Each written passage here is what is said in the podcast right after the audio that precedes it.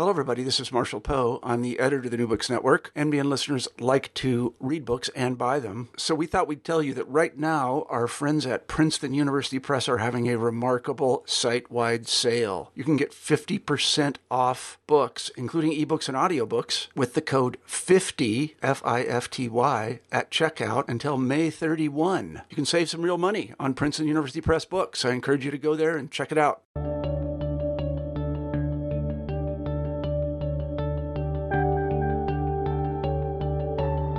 Good day. Welcome back to Books in History, a podcast channel on the New Books Network. My name is Charles Coutinho of the Royal Historical Society. I'm a host on the channel, and today I am pleased and honored to have with us Dr. Aurélie Basha. Dr. Basha is a lecturer in American history at the University of Kent. She has been in the past a fellow at the London School of Economics, and we are speaking about today her book, I Made Mistakes Robert McNamara's Vietnam War Policy, 1960 to 1968, published by Cambridge University Press. Welcome, Dr. Basha. Thank you very much. Oh, thank you for having me. Dr. Basha, what is in essence the thesis of your book? So the thesis is summed up essentially in the title. Um, in this passage in a diary, Robert McNamara tells his closest advisor on Vietnam, I made mistake, and I it, I spent too much time with this diary that I actually know the quote off by heart by now. It says, "I've made mistakes, but the mistakes I've made are not the ones they say I've made." And then he goes on to say, you know, the truth is he never wanted combat forces in Vietnam, and essentially that's what I spend several hundred pages talking about, is that um, in my research, I show that Robert McNamara made some very big mistakes on Vietnam. But being a hawk and pushing for the introduction of combat troops and of a military role in Vietnam, which is the mistake that people usually ascribe to him, is actually not the main mistake. If anything, he tried to restrain the military commitment. Um, I suggest towards the end a number of other mistakes that I think he makes that are in some ways more serious who was exactly Robert Strange McNamara before President-elect Kennedy uh, chose him to be his uh, Secretary of Defense in the latter part of uh, 1960? So I talk about this a little bit in in the beginning. It's not so much a kind of biographical account of Robert McNamara as much as what I've tried to do is focus on the office of the Secretary of Defense. And the the the way Robert McNamara is usually represented is that he's this extremely successful executive, and in that sense is different than his predecessors. Um, because they were more kind of public service oriented people. What I show is that's not actually correct, right? And sure, he was president of the Ford Motor Company, but only very briefly, uh, because he was actually pulled from that job to become Secretary of Defense. Many of McNamara's uh, predecessors had worked in the private sector, and in fact, that was seen as something that was good because the Defense Department was seen as primarily a budgetary and you know, a management role of managing many disparate and very um, conflict prone agencies. Um, so, who is he in terms of that role? Well, he was somebody who was seen as very bright at those kind of management challenges. Somebody who also could bring to bear a kind of quantitative logic, right? So we see this throughout his career. He begins really, he hits the kind of radar of people who matter in the Second World War in his um, and this is documented beautifully in Errol Morris's documentary, The Fog of War, um, where he helps to choose and to improve bombing targets in World War II um, in the kind of strategic bombing campaign, especially over Japan. So as a result of that, he's brought in with his kind of mentor Tex Thornton uh, and carried over to, to the Ford Motor Company, where they also tried to improve processes. But what I was surprised by as I was doing my research is actually really he much preferred Harvard Business School, which is where he does this kind of brief hiatus. And actually, if he could have chosen what his career would have been, it probably would have been in a more kind of professorial academic role, but financial reasons push him into this kind of business world, right? And even then you see that he kind of shies away from it. I do think he's also somebody in terms of who is he? He's also somebody who is guided by a particular sense of public service. Like many people, I think, across the kind of political spectrum in this period, and certainly that joined the kind of Kennedy administration. So, who is he? I think he's both of those things. He's somebody who's very bright, who's a very skilled managerial person, who's able to dig through the noise and the numbers to see patterns, which is also important in this role. But he's also somebody with a very strong kind of sense of public service. Would that explain why he was uh, chosen as opposed to someone like, say, Stuart Symington, who had both executive as well as legislative experience in uh, uh, defense policy matters? Yeah, I suppose. I mean, initially the job is offered to Robert Lovett, who uh, who is one of the people who suggests McNamara, right? I think the other thing that McNamara has going for him is that he's nominally Republican, right? And there's a sense that both the Treasury and the defense roles should be these kind of bipartisan roles, and that it wouldn't be harmful for a Democrat who's seen as being potentially kind of vulnerable um, to have Republicans in those roles, right? Um, my sense digging in is that, you know, somebody like Douglas Dillon at Treasury is far more kind of recognizably Republican than than McNamara is, right? But yeah, certainly there's a sense of these positions should also be in some ways apolitical, right? And Symington presu- presumably was as seen as kind of more party political in the sense that he that he'd spent so much time in kind of congressional battles, right, over defense issues. In retrospect, one of the oddities of uh, his uh, service in the Kennedy and Johnson administrations is the fact that as someone who had, in essence, zero experience in um, uh, deciding uh, national security policy, he quickly became the leading actor in uh, the administration, other than you could argue the president himself. Um, why did he have a much greater role than, say, Eisenhower's defense secretaries in the in the formulation of foreign policy? Yeah, this is something that I, I, I grapple with a lot because I think at different points that ends up by producing kind of negative outcomes, and I think on Vietnam in particular. I think certainly in the Kennedy administration, although my book covers both the Kennedy and the Johnson administrations, um, in the Kennedy administration, it's a combination of things. It's first of all that he's very close to President Kennedy, and he's extremely loyal. You know, earlier you asked me about who is he. He's also somebody who has kind of forged a career on being very loyal to people above him, right, and them respecting that and appreciating that. So I think Kennedy trusts him and is very, very close to him personally. So I think that's how he ends up by being part of the inner circle. That's kind of part of it, right? The other thing is I think that Kennedy and this is not this is something that's kind of widely accepted I think in the existing kind of histories of this period is Kennedy wants to be his own Secretary of Defense. So he puts as Secretary of State somebody who's relatively weak, really, and who isn't necessarily particularly proactive on many of these issues, certainly not on Vietnam. So there's also a void in some ways that McNamara then steps in and and fills. But at the same time, as I show in the book, he's also very, very aware of boundaries. And so that role that he takes, where he becomes so important on issues like Vietnam, becomes really kind of problematic because later he defines himself. He says, you know, that's not my job, for instance, when it comes to negotiations, right? He's waiting for the State Department to take a role on negotiations and doesn't in any way step in, although he sees that there's this gap from the State Department, if that makes sense.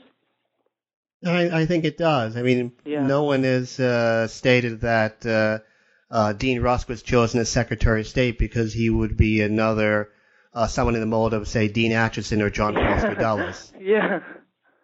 Uh, on page and and um, taking up your point, would that explain your statement on page three, where you state that uh, Secretary McNamara quote took control of the administration's policy for South Vietnam unquote? Yeah, what I mean there is in the so there are kind of there are various kind of ebbs and flows. This is in kind of 1962. I show that essentially at this point Kennedy's getting extremely frustrated, and again, this is kind of widely available in in in the histories of Vietnam.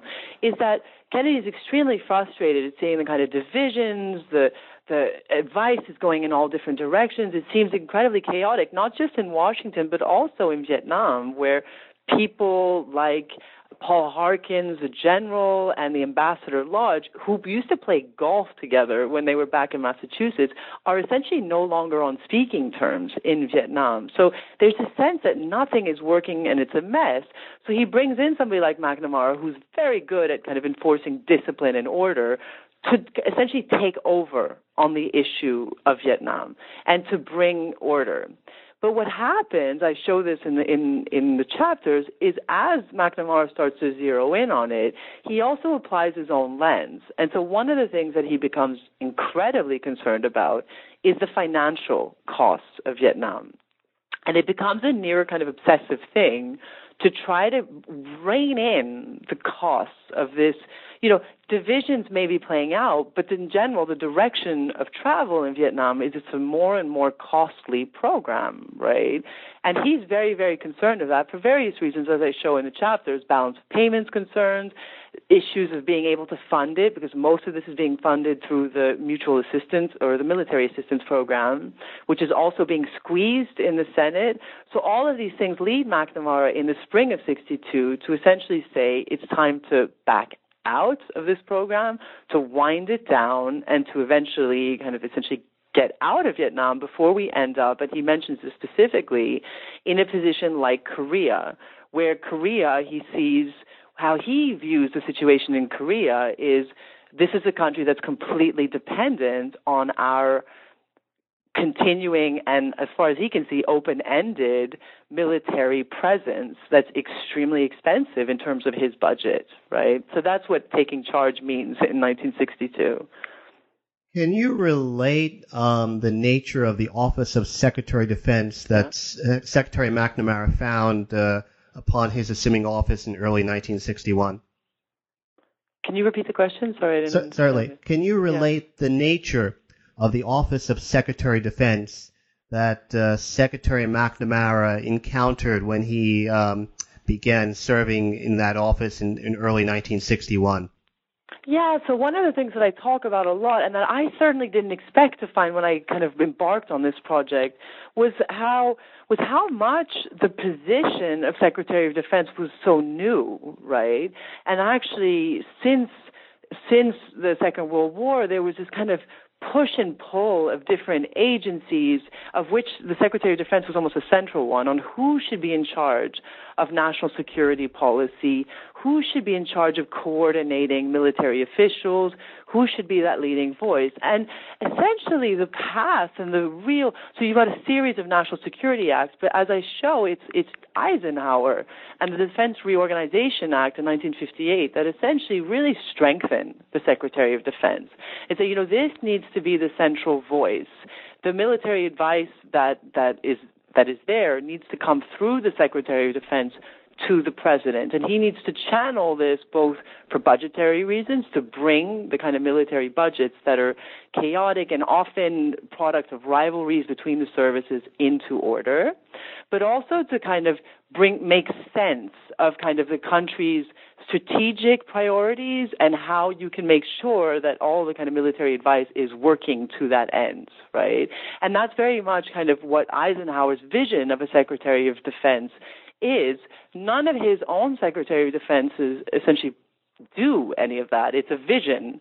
But when Kennedy comes to power, there's still all sorts of ideas, including kind of unifying the, the services, the military services.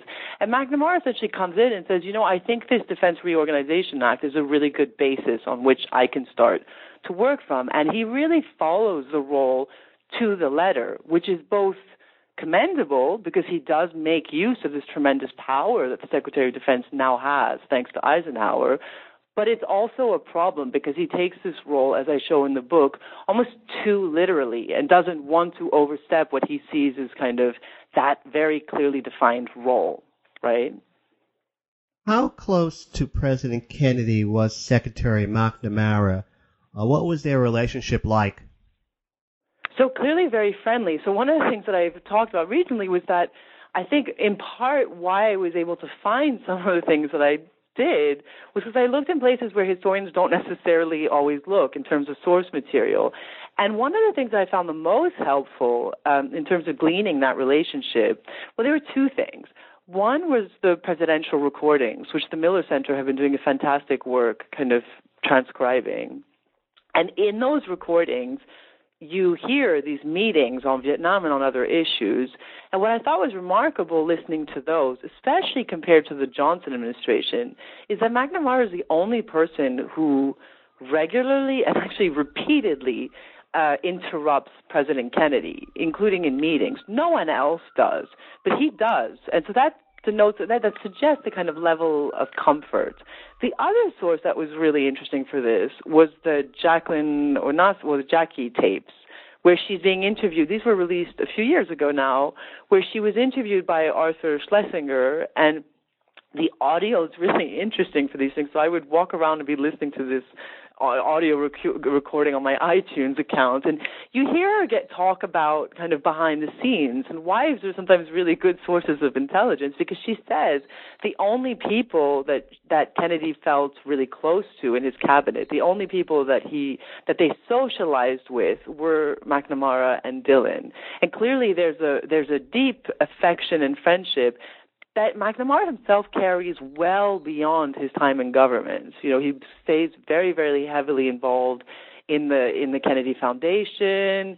He chooses the plot where Kennedy is buried in Arlington, and so it's more. It becomes much more than a professional relationship, and that affection is carried over later, as I show in his book, and in a way that surprised me to his brother Robert Kennedy. Uh, it caught my eye that in positing that President Kennedy's uh, national security strategy was more akin as opposed to differentiated from President Eisenhower's, you're um, uh, arguing against uh, John Lewis Gaddis's um, thesis yeah. that uh, there is a great differentiation between the two. Oh, how did you come up with this particular uh, Point. conclusion. Yeah, it's funny because this came up. Uh, this came up uh, very early on, kind of in the process of doing my research, where I was encouraged to uh, you know to more explicitly pick fights with people that I you know I was clearly challenging, and Gaddis was the one that kind of kept coming up. And I was actually I was mentioning this yesterday as I was teaching my students because I assigned Gaddis a strategic containment. I I happen to think it's a brilliant book, right? But it's true that on this I do I do disagree, right? I think what historians, or more, I would say diplomatic historians, have, in my view, kind of underplayed um, is how economically prudent Kennedy was. And that's something that I ended up by spending way more time than I had anticipated because it really caught me off guard.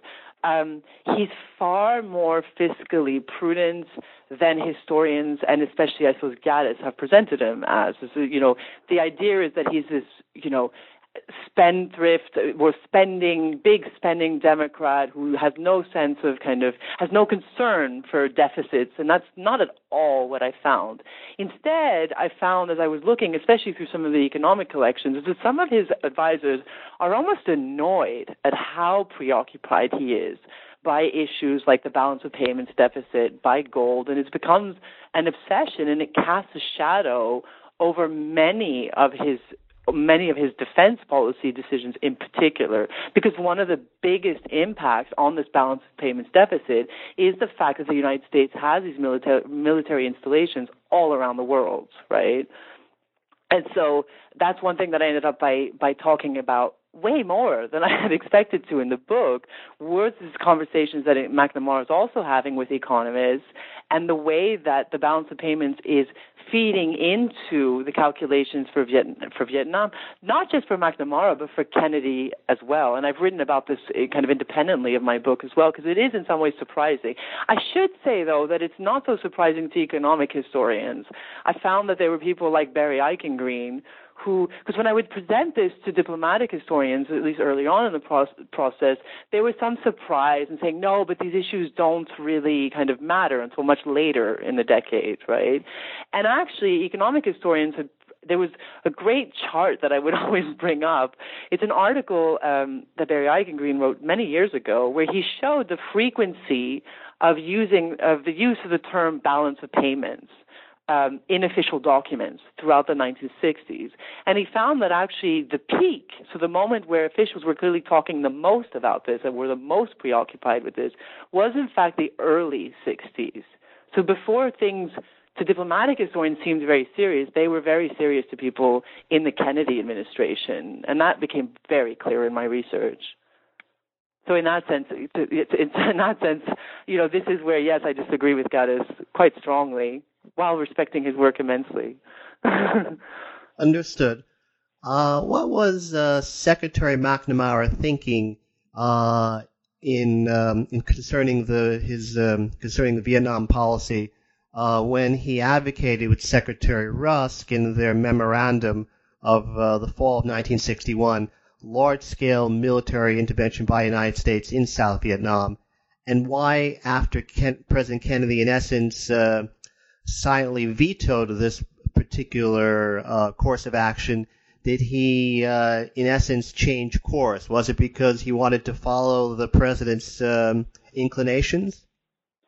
Yeah, so I don't actually give a conclusive answer to that right in in in the book. I i note it and i think it's obvious. And i think what i what i try to show throughout the book is actually in some ways there's a pattern here right?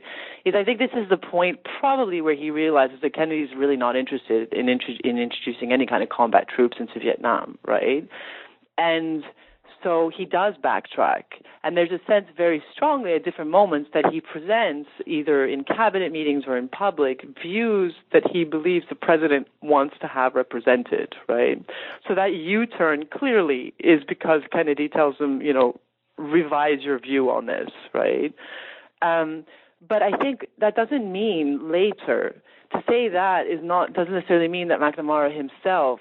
Um, so later, there are other moments where you see him, especially in the Kennedy administration, defending views that other historians have said, oh, here he is just defending Kennedy's view, right?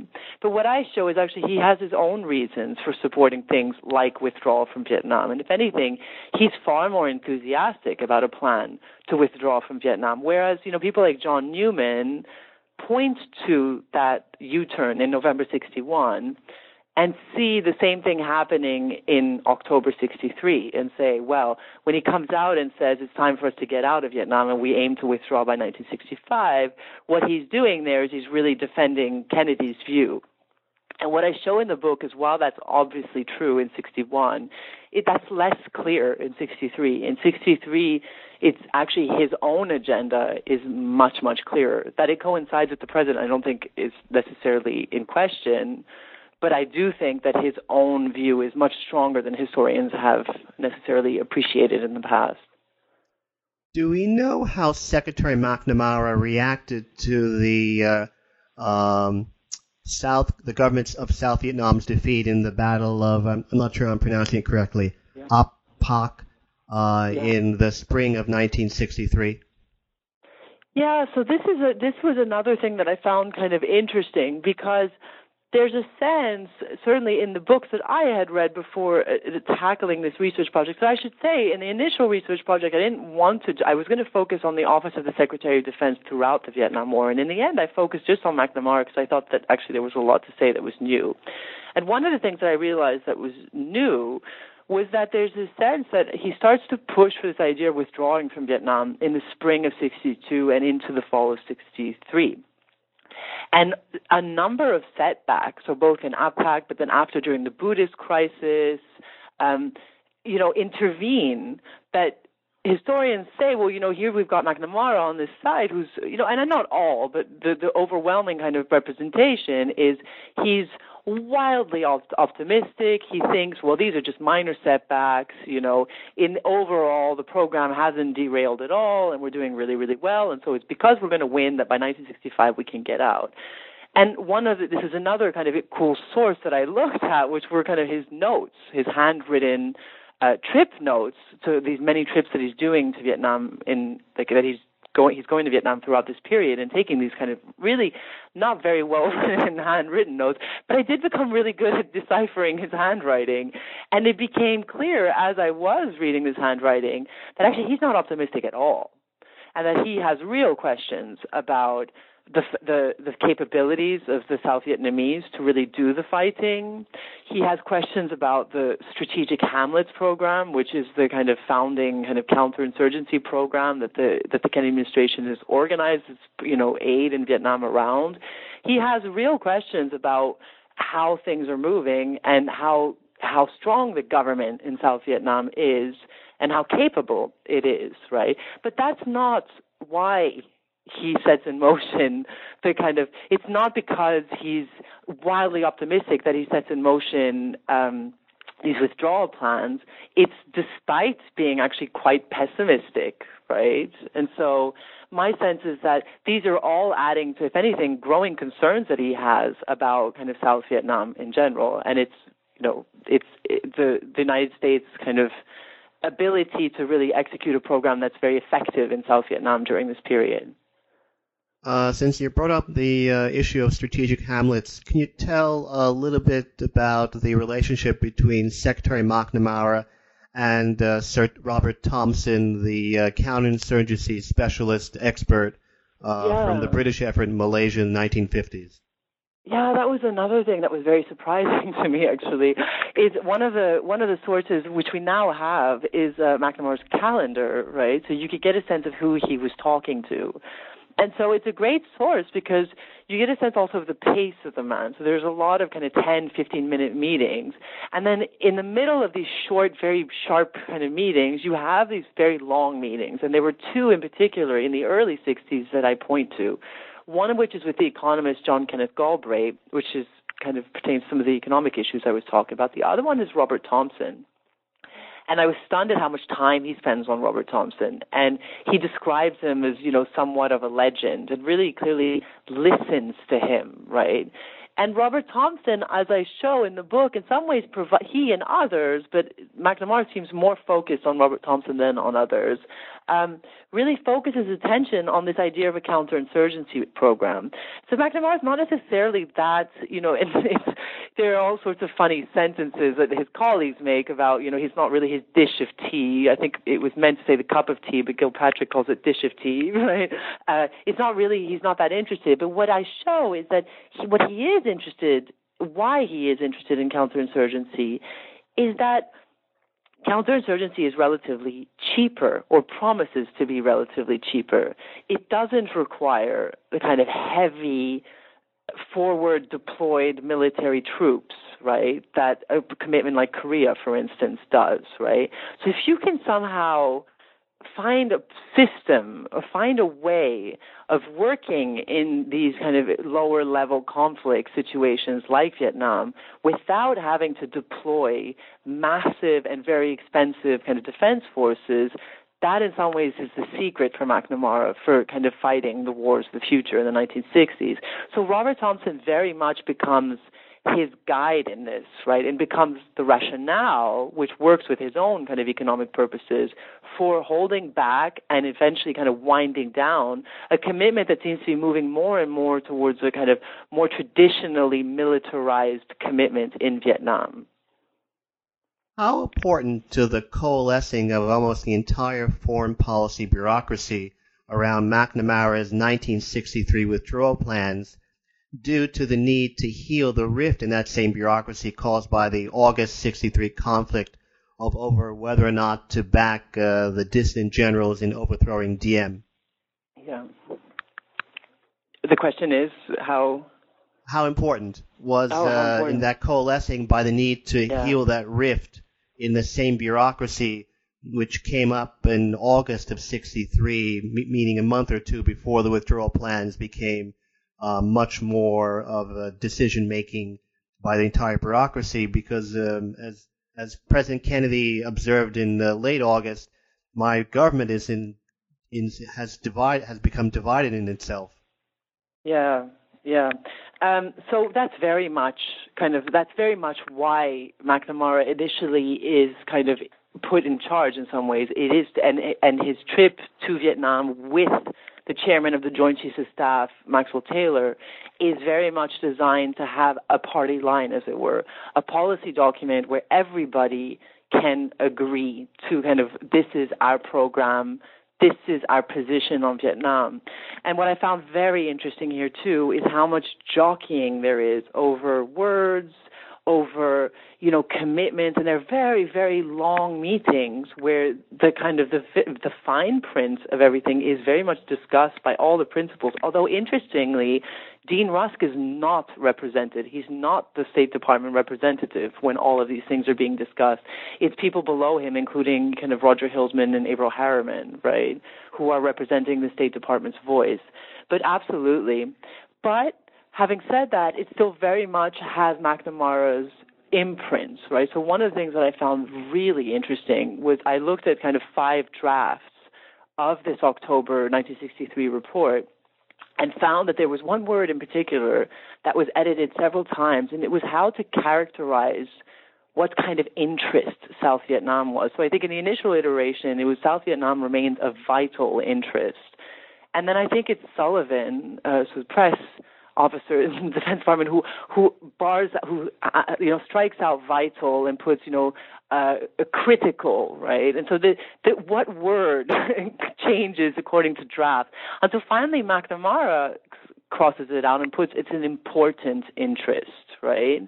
Which is a far more ambiguous word. And so there is a sense not only in the kind of text of the report, and actually my book opens with with a kind of scene of him editing this report on the way home uh, from Vietnam with William Bundy, who drafts the kind of main text and who actually initially describes it as vital interest, right? Uh, not only in the stage of kind of drafting the report, but then later in the National Security Council meetings where they're discussing these reports, McNamara is very much guiding this process.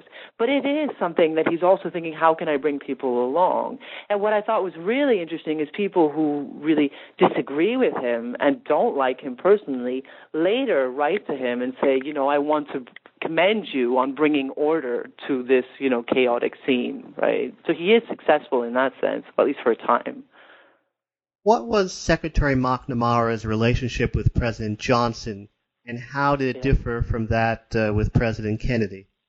Yeah, I think it's a. Uh, this is a question that's come up a few times now, and I, I you know, this is obviously, a, I suppose, a, a more subjective answer. But my sense, and really, this is something that you get, I think, as you listen to the recordings, is as I was saying, McNamara interrupts Kennedy very often, right? In a way that I actually even found a bit shocking, right?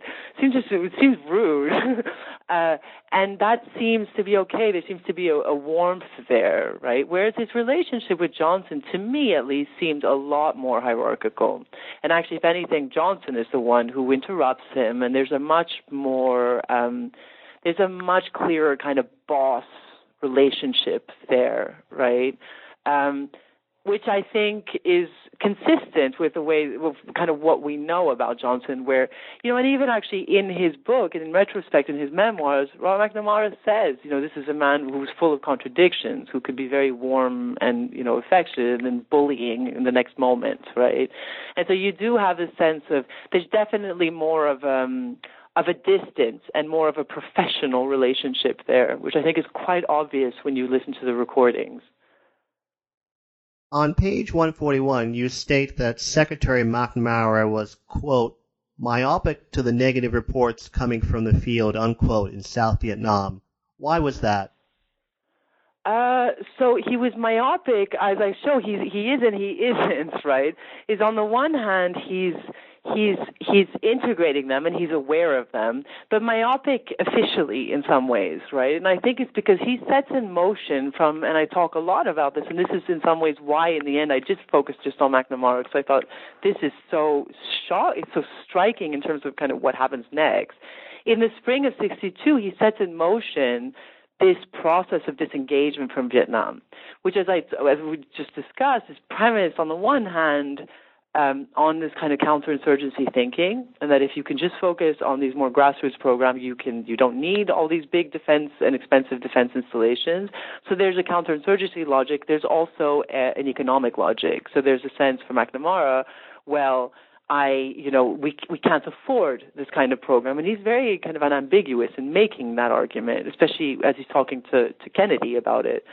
And so he's myopic to anything that is going to derail his program essentially because at some point in the kind of in late 62 this gathers urgency. And so you find that even as things are going worse in Vietnam, the plans don't change except for the fact that they seem to accelerate, right? The phasing out period seems to shorten. So there seems, if anything, to be more of an urgency to get out rather than to up the kind of commitments, right? And so in that sense, yes, he's myopic to anything, and I think this is a flaw that you see at different points in his career he's myopic to anything that might derail his plan. Would it be correct to say that you attribute primary influence on the shift in American policy in South Vietnam in 1964-65 to President Johnson? I think that would be correct. I think, you know, and I appreciate that I am, I, I suppose I'm harsher on Johnson than others um, I had a book talk recently where it was very clear, um, and I was talking with two colleagues who were much more favorable in their judgment of Johnson, and I appreciate that. I think taking into consideration, especially his domestic achievements on this particular issue of Vietnam, I think that the conclusions that I that the conclusions that my research leads to are quite damning, right? Because I think the way that he organizes um, the kind of decision making around national security policy, the way that he pushes out people whose voices matter, um, the way that he has a need to prove his kind of toughness by sending military force, right? This, all of these things, I think, in my view, are not particularly positive attributes of President Johnson. And I think, in that sense, all of those things contribute to um, to a war that is not inevitable in any way. Would it be correct to say that you do not agree with uh, scholars? I'm thinking in particular of George Kahin, who posit that uh, General Khanh uh, was a favorite of the Pentagon, and in fact, uh, some scholars refer to his uh, coup d'etat as the quote Pentagon coup unquote. Yeah. So what I what I what I found quite striking also here is is is McNamara's relationship to South Vietnam, right? And actually going back to the Diem assassination, where actually he opposes the Diem assassination, and not particularly because for any kind of moral reasons of whether or not the United States is entitled to be doing this, but more because he's, you know, he in his notes, and I think he's speaking to Patrick Honey, the the the academic uh, of kind of Southeast Asian affairs, who tells him, you know, better the devil you know, right? And you don't know, we don't think that there's anybody who will replace him, right? We don't know who could replace him, and it could just as well be instability. And in that sense, he's absolutely correct, right? And you see that attitude kind of get worse as the situation in South Vietnam gets worse. He's not particularly at any point. Um, particularly committed in in private, right, to any of these of any of these kind of successive leaders. And if anything, by 1966 is saying, let us use their kind of complete failure to govern to just get out, and it's on them, it's not on us, right? And so I don't see, no, I don't, I, I don't read things that way. That people around him think, okay, this is somebody that we can work with, may be true. My sense is he doesn't, right? And he's not, uh, he's not particularly um, he's much more kind of process oriented and less kind of interested uh, in specific people, as it were, right? Does that answer your question? Yes, yes, it did. Thank yeah? you. Okay. Uh, why did Secretary McNamara support the bombing campaign of the spring of 65, Operation Rolling Thunder, when the Sigma war games of the prior year clearly show that a sustained bombing campaign would have little effect on the decision making of North Vietnam in terms of the conflict in South Vietnam? Yeah, this is something that I really kind of that I've really I, have grappled with also because I find that it, it raises uh, it raises really difficult kind of moral questions in my mind. Right? Is as I write in the book, um, I think he ends up by supporting a bombing program because it's a substitute for the introduction, or he thinks it's a substitute for the introduction of combat troops and sizable combat troops, right? And it falls into all of this logic of, you know, the Thomas Schelling and signaling and communication and all things, you know, that we that have been written about before, right? But what perhaps others haven't emphasized as much is that it's supposed to be a kind of cheap and controlled option, right? Whereas if you introduce combat troops, that can kind of start to generate a momentum of its own. The logic goes, well, at least civilians, and in this instance, Secretary McNamara, can be in control of the escalating kind of momentum every step of the way in a bombing program, right?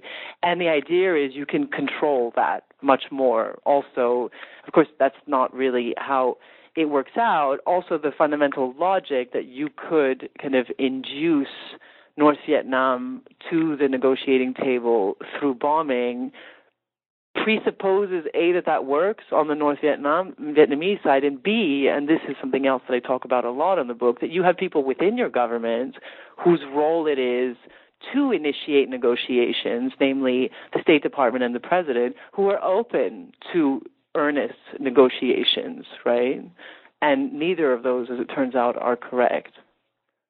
Chapter 8 in the book deals uh, extensively with um, Secretary McNamara's change or reversal from opposing the introduction of combat troops to advocating them. Uh, why did he do so? I didn't quite seem to get the real crux of why he reversed himself. In 1965?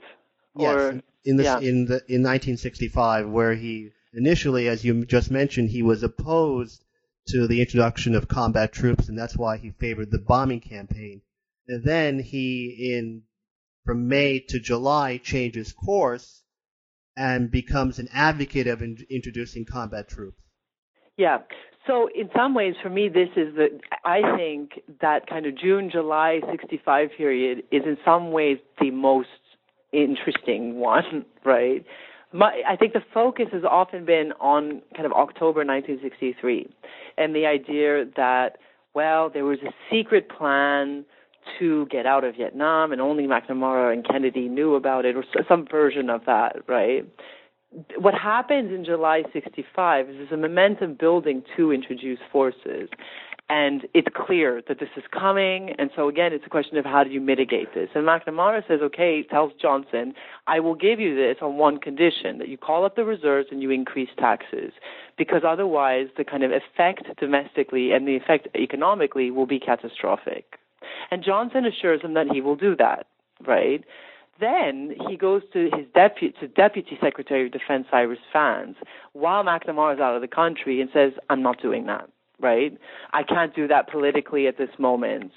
And so McNamara ends up by being sent off to do a press conference where he has to defend the introduction of all these troops while while hiding. And it's beautiful because in the background you've got Cyrus Vance with his hand covering his mouth. So in terms of body language, would suggest that he's suppressing something he's he's standing there justifying this program, knowing that he correctly knows that a it's going to bankrupt the country, right, and b that it's going to cause massive upheaval, right. So he doesn't support that introduction of troops, but insofar as he's being forced to kind of come up with a plan of give as as Johnson repeatedly says, you know, give the military more of something, right. He insofar as he says, okay, I have to if if we are going to introduce troops, we need to introduce them with these conditions. And Johnson, to his face, tells him those conditions will be met, and then behind his back, backtracks. And it's the only time that McNamara openly says, you know, in these oral histories, it's the, it's the, it's the only time where he acknowledges, yes, you know, Johnson and I disagreed strongly on this, right? I think it's extremely important also in terms of McNamara's journey after, because for me, in some ways, that's the moment where he becomes completely disenchanted with his job and realizes it, you know, I found another thing that I discovered was that very soon after that, he starts to look to leave the Pentagon, right? And so clearly that's a turning point for him, in some ways, the most important turning point.